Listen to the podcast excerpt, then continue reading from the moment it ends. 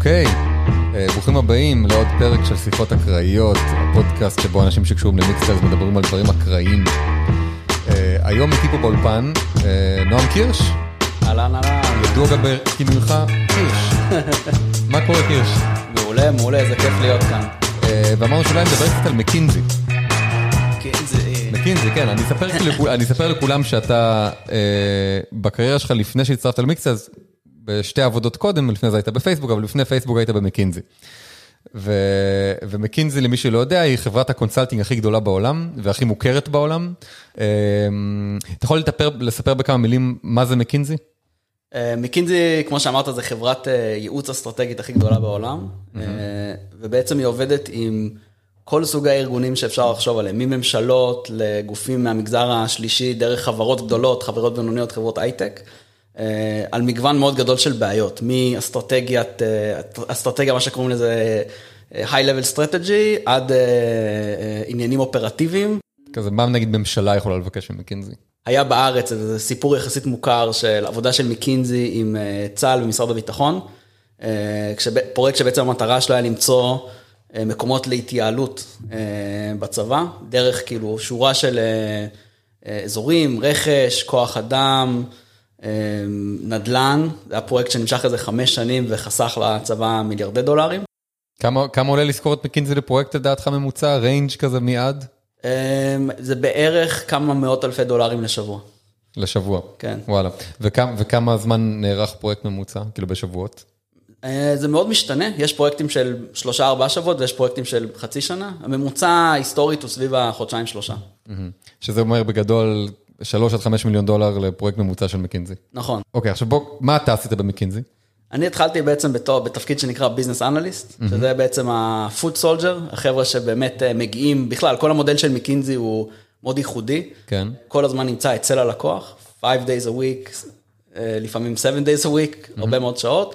אה, בתור business analyst אתה בעצם האיש on the ground, זה צוות די קטן ואינטימי, שבדרך כלל שניים, שלושה אנשים ו manager, ומה שאתה בעצם עושה, אתה אחראי בעצם על ה... נקרא לזה the solving the problem, או לדחוף את הבעיה. אז סתם דוגמה, אחד הפרויקטים שהייתי ביזנס אנליסט, אני הייתי אחראי על לזהות אה, הזדמנויות אה, לשיפור הזמינות במדפים של אה, רשת אה, קמעונאות גדולה. אתה יכול להגיד איזה רשת או שזה... אחת הרשתות הגדולות בארץ, נגיד שופרסל, נדמיין. נדמיין אוקיי. שופרסל. סבבה. ואתה בעצם צריך לחשוב על כל הבעיה הזאת end to end, אה, גם מבחינת ה-frameworking של איך אתה הולך לגשת לזה, איזה מידע אתה צריך, אה, לאסוף את המידע הזה, לראיין אנשים, לעשות אה, פיילוטים בשטח איפה שאפשר, ובסוף יש המון המון עבודה סביב communication. כאילו זה אחד הדברים שכאילו הדגלים של מקינזי זה great communication, והמון המון עבודה מושקעת באיך לייצר בעצם מצגות ותוצרים שהם ברמה מאוד מאוד גבוהה מבחינת גם ה... הריגר והחשיבה מאחורי זה, אבל גם מבחינת הפרזנטציה והקומיוניקיישן. אבל, אבל אז בגדול אתה כזה on the ground דוחף את הייעול? אתה on the ground אה, דוחף את הבעיה, אז אם הבעיה היא למשל איך אנחנו בתור, אה, ניקח דוגמה מאוד פשוטה, כאילו אני, אני עכשיו ארגון גדול, אני רוצה לחסוך 15 מיליון דולר. אה, אז אתה בתור, אה, בשלב הראשון הייתי business analyst, ואחרי שנתיים עברתי להיות אה, מנהל צוות ועשיתי את התפקיד הזה לשנתיים, אז אתה בתור הצוות on the ground צריך בעצם לדחוף את הבעיה הזאת, לחשוב עליה top down, כלומר איך אני עכשיו 15 מיליון דולר, כאילו מה כרגע המבנה העלויות של החברה. אה, מה גדל, מה צומח, מה ההיפותזות שלנו של מאיפה יגיע הכסף, זה שלב שבדרך כלל קוראים לו כזה דיאגנוסטיקה, שנמשך נניח שליש מהפרויקט של מיפוי הזדמנויות. אה, שלב אחרי זה להגיד, אוקיי, זיהינו 15 אזורים שבהם אפשר לחסוך כסף, בואו נעשה deep dive על החמישה, שישה שאנחנו חושבים שהם עם ה impact הכי גבוה וה feasibility הכי סביר, ובעצם לעשות איזשהו detailed design, למה תכלס אנחנו הולכים לעשות שם. עכשיו, נגיד, מה שמעניין אותי, נניח, סתם אני זוכר, נניח הגעת למסקנה, נגיד יש לך לקוח כמו שופרסל או whatever, והגעת למסקנה שלא יודע, אמ, המשאיות אספקה שלהם לא מספיק יעילות, ולא יודע, אפשר להחליף שם איזה צי, ולא יודע, וכ- וככה לחסוך מיליון דולר. עם אה, גם, אה, לא יודע, גם צריך רכבים חדשים נגיד, סתם אני ממציא, כן, שיצרכו פחות דלק, וגם ה-route optimization, אה, לא יודע, כי הם ייסעו בצורה יותר יעילה ויעברו פחות mileage. מה, איך, איך כאילו גורמים לארגון אה, כמו שופרסל, סתם לדוגמה, לממש כזה דבר? כאילו, מה, אתה אחר כך הולך ואומר לאנשים מה לעשות, או... זאת שאלה טובה, אני חושב שחלק גדול מהכוח של מקינזי זה העובדה שאתה בעצם הופך להיות ingrained in the organization וזה שאתה נמצא שם, כי בסוף זיהוי הבעיה וההצעה של הפתרון זה בדרך כלל החלק הקל, זה גם הרבה פעמים דברים שכבר ידעו בארגון, פעמים כאילו בתחילת, בסוף, בסוף שלב הדיאגנוסטיקה בפרויקט שאתה מגיע עם איזשהו רעיון, אומר, כן, לא, דיברנו על זה, ניסינו את כן. זה, אמרו את זה 15 שנה, אני חושב שהכוח זה היכולת שלך בעצם לשכנע אנשים בארגון ולקבל ביין ולדחוף לאיזשהו פתרון אמיתי, וזה הרבה פעמים פשוט מגיע מזה שמגיע גורם חיצוני שהוא לא כבול לפוליטיקה הפנימית של החברה, שילמו לו המון כסף אז המנכ"ל מקשיב לו, אה, וכשהוא בא ושם סטמפה מקצועית על משהו, והוא יודע להביא את האנשים אה, להסכים. הרבה פעמים הביין קורה בצורה די פשוטה, והאימפלמנטציה אה, נשברת לאורך הדרך, כי בסוף הפרויקט באיזשהו שלב נגמר, וברגע שמקינזי לא שם, הרבה פעמים כזה דברים מתמוססים. זה אחת הבעיות הגדולות, וזה בעצם גרם למקינזי בשנים האחרונות לעבור למודל של פרויקטים הרבה יותר ארוכים, אה, שהרבה פעמים גם הפיזם at risk. אה, וזה מודל שבו בעצם מקינזי נשארים לאורך חצי שנה, שנה, שנה וחצי, אה, ובעצם מלווים את האימפלמנטציה ומקבלים תשלום לפי האימפקט שנכנס, וזה בעצם יוצר alignment of interest, וזה פרויקט, זה נהיה היום אחד המנועי צמיחה הגדולים של. מקינזי. ותגיד, אה, אתה בגדול ממליץ לאנשים ללכת לעבוד במקינזי?